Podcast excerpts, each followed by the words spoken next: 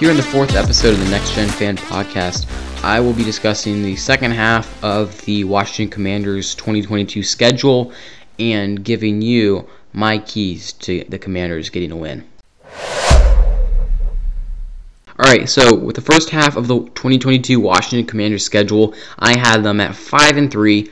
Now, moving on to week 9 versus the Minnesota Vikings. So this is going to be at home on November 6th. The Vikings have a lot of receiving threats, and Kirk. They also have Kirk Cousins coming back on a one-year deal. So one of the keys for the Commanders to get a win here: the defensive backs need to play well. They need to be able to cover these receivers, and you cannot give up the deep plays. You need to play deep. Let the underneath stuff come in. You cannot let them beat you over the top. So the second point I have is special teams needs to play well. This game, I am predicting it to be a close game, a shootout. So the Commanders need to play well on special teams. They added Percy Butler in the draft. They also added Christian Holmes. These are two guys who could be helpful on special teams. But overall, your special teams, you can't have mistakes. You can't have missed extra points, can't have block field goals, block punts, all of that. And then finally, the Commanders need to control Justin Jefferson and Dalvin Cook, the two stars on this team. You cannot them run all over your team because they will, and they can take over a game. So I'm predicting this as a loss. I think that this is going to be a game where the Commanders think that they've got the upper hand here, and I think, like I said, it's going to be a shootout, and I believe the Commanders will lose here. Coming up next, Week 10 at Philadelphia at Lincoln Financial Field. So this is going to be on Monday night, Monday Night Football, November 14th, 8:15 p.m. start. So this is going to be Carson Wentz's first time coming back to the Linc. The Commanders are going to come in here. You know they're going to be five and four coming into the Linc and now this is when you really have to, as a defense, you really need to stand strong here the Philadelphia Eagles have a lot of receiving threats. You know, they've got Devonta Smith.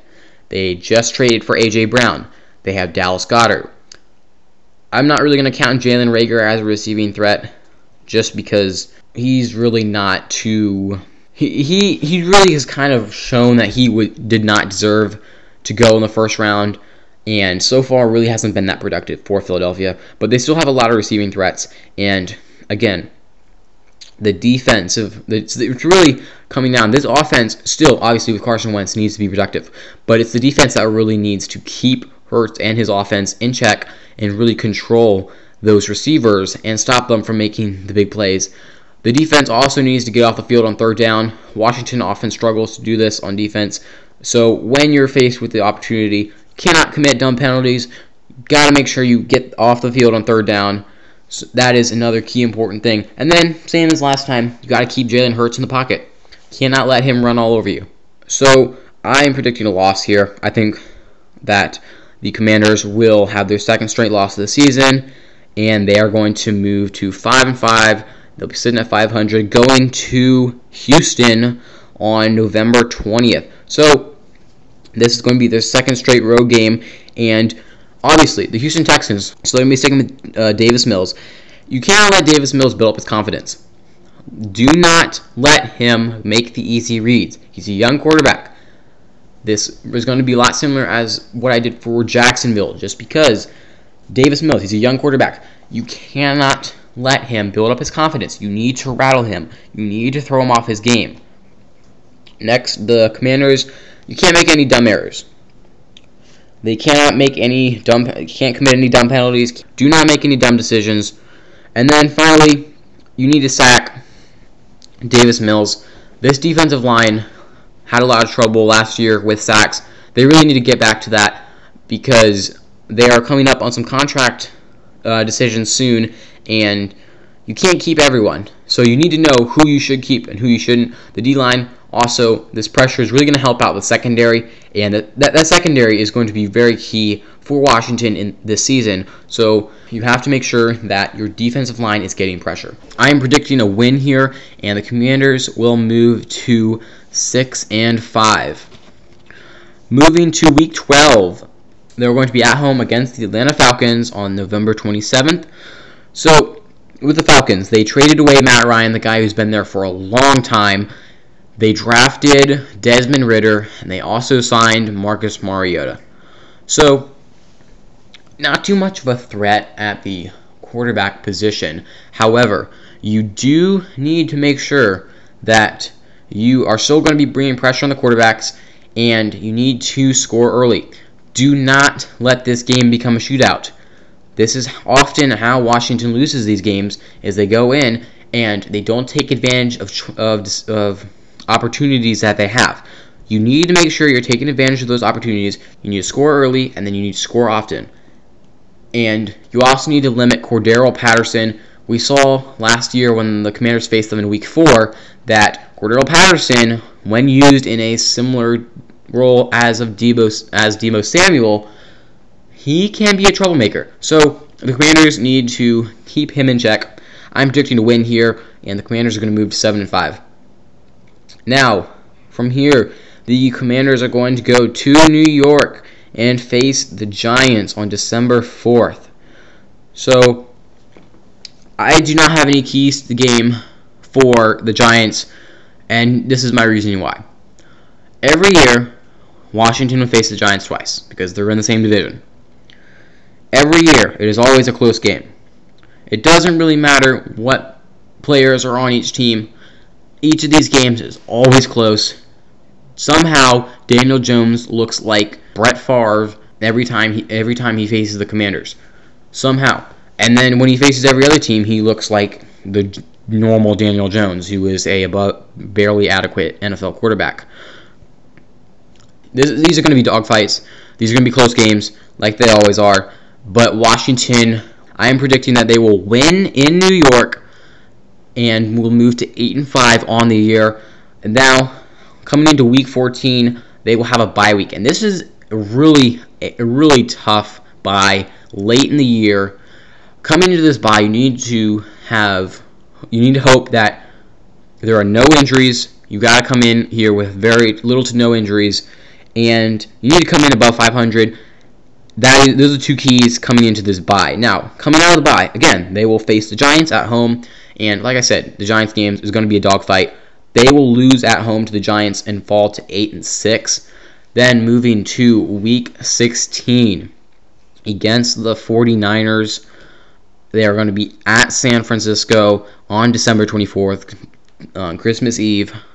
Game start will be at 4:05 p.m. So obviously, the, so far and right now, currently, the San Francisco 49ers still have Deebo Samuel.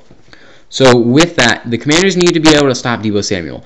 Obviously, San Francisco has other weapons. They got George Kittle, they got Brandon Aiyuk. But if you are able to limit Deebo Samuel, you will have a better day defensively. Now, you also need to protect Carson Wentz. The San Francisco 49ers have a ton of defensive playmakers. I'm not going to name them all because I will be here for a very long time. So, it long, in short, you need to protect Carson Wentz so he can make the throws and get this offense moving. And then finally, no turnovers. The San Francisco offense, while Jimmy G is not a great quarterback, and that is depending on whether they start Jimmy G or they start Trey Lance, you cannot give them opportunities because they will take advantage of, of them. I am predicting a loss here. The Commanders are going to fall to eight and seven, and then we're coming up to Week 17. This they're going to be at home against Cleveland. So the, Cleveland obviously will have Deshaun Watson after they made that crazy blockbuster move. So we do not we do not know what's going to happen to Baker Mayfield, but we do know he will not be playing for them because they will have Deshaun Watson. Now, an important thing to note is whether Deshaun Watson will be suspended. So we may actually see Baker Mayfield, but we do not know we do not know how long Deshaun Watson will be suspended if he is suspended, And we also do not know if that will be a half or eight game suspension or a whole year suspension. So we really don't know the details of what's going to happen with Deshaun Watson. All we know is that he is going to be playing for Cleveland in the future and that you need to hope that Watson will not be there while the Commanders play them. That is the rough thing about playing the Browns late in the year is that if Deshaun Watson has something like a half or a half season suspension, he will be back by the time Washington faces them, which will be very rough. Um, so the Commanders need to create third and short. They struggled a lot with this last year. You cannot keep going into third down, a third and long. You have to make sure it's a third and manageable for this offense. Then also, you need to make sure that with this Cleveland offense. Now, Cleveland has lost a lot of weapons. They lost Jarvis Landry, they lost Odell Beckham, but they still have Donovan Donovan Peoples Jones. They still have David Njoku. So then they got Nick Chubb and Kareem Hunt. You have to be able to slow down Nick Chubb and Kareem Hunt. That one-two punch running back duo, very effective. They have very good O line, so you need to be able to slow down that running back room, that running back room. I'm predicting a loss here against Cleveland. I think Deshaun Watson will be back in time, and I think that will be too much for Washington to handle. So Washington is going to fall to eight and eight. Coming into Week 18 at home against Dallas. So this game, we do not have a date on this game or the Cleveland game.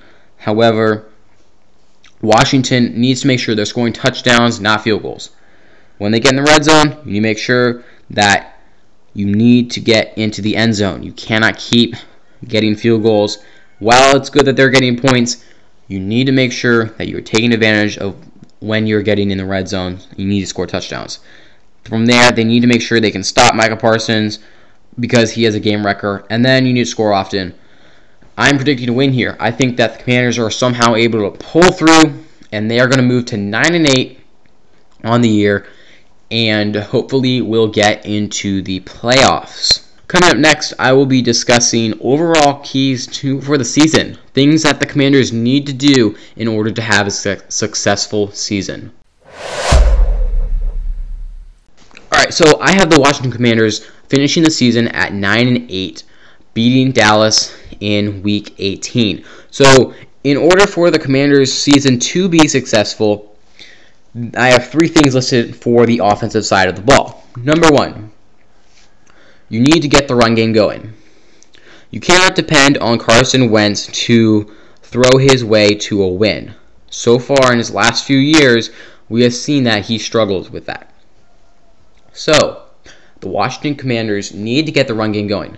They have Antonio Gibson, they just drafted Brian Robinson, they also have JD McKissic. They have some capable running backs. They need to be able to get the run game going and help out Carson Wentz. They need to be able to score with that running game and try and supplement a little bit of that passing attack. Hopefully, to give Wentz some time to, and so hopefully he can be a little more productive with the throws he has. You cannot rely on Wentz to throw the ball 40 times each game. That's just not going to work out. He is not effective enough to win by just throwing the ball 40 times a game. You need to make sure that this running game can really help him out. So, point number two the Commanders need to protect Carson Wentz. Carson Wentz looks to be the starting quarterback this year, and you need to make sure you can protect him. He has been injury prone all throughout his NFL career. So, you need to make sure that this O line, this revamped O line, they lost Brandon Scherff. They cut Ereck Flowers. You need to make sure this O line can not only stay healthy, but they can protect Wentz. Wentz is the key for this offense to be successful. And you need to make sure you can protect him.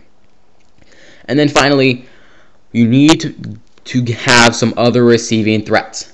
Somebody needs to emerge this year, whether that is Curtis Samuel, whether that is Jahan Dotson, could be Dyami Brown, could be somebody else that they're going to sign in the future or somebody else on the roster.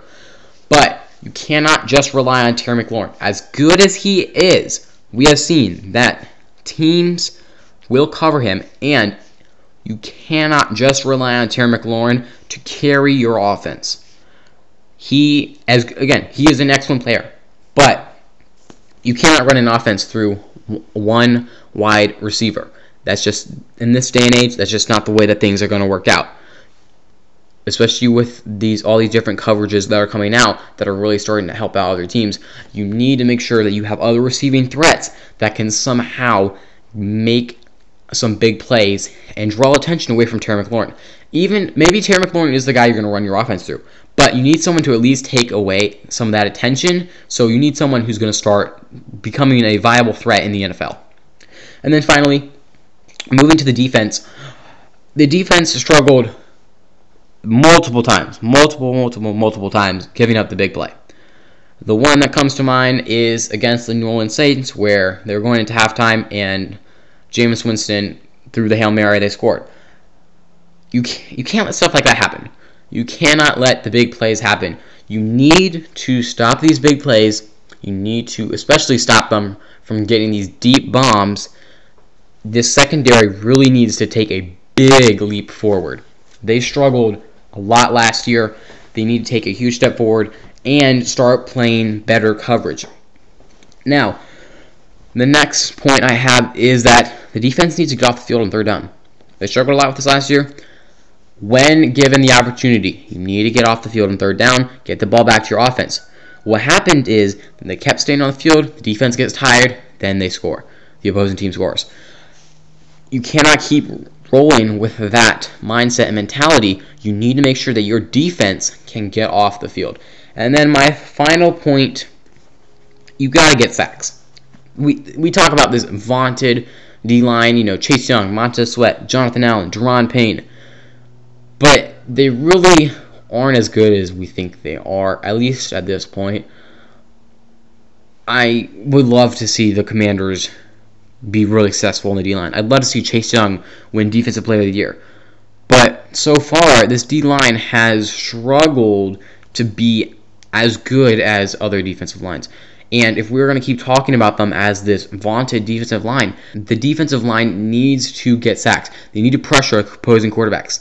They need to start changing the game and being factors. You cannot just, I mean, Chase Young, last year, week one against the Chargers, they put in some rookie tackle, and Chase Young couldn't do anything. It was ridiculous. He could not get a sack. There's stuff like that. They have to take a step forward. They need to improve. They cannot, cannot go into next year with the same type of production that they had last year. Washington is not going to be successful. They have to make sure they're pressuring opposing quarterbacks and they are going to get sacks, force turnovers, get fumbles, stuff like that, helping out the offense. So overall, I have the Washington Commanders finishing the season at 9 and 8. So overall, this is I think this is a very good schedule for the Commanders. They have a very good opportunity to get possibly 10 wins and definitely make the playoffs. So this is a great schedule for the Commanders. Really, obviously, they need to improve from last year, and they have a good chance this season to possibly get to the playoffs and maybe win a wild card game. I salute our armed forces, firefighters, police officers, and emergency personnel. If you liked this episode, please rate me five stars and follow. God bless you and God bless America.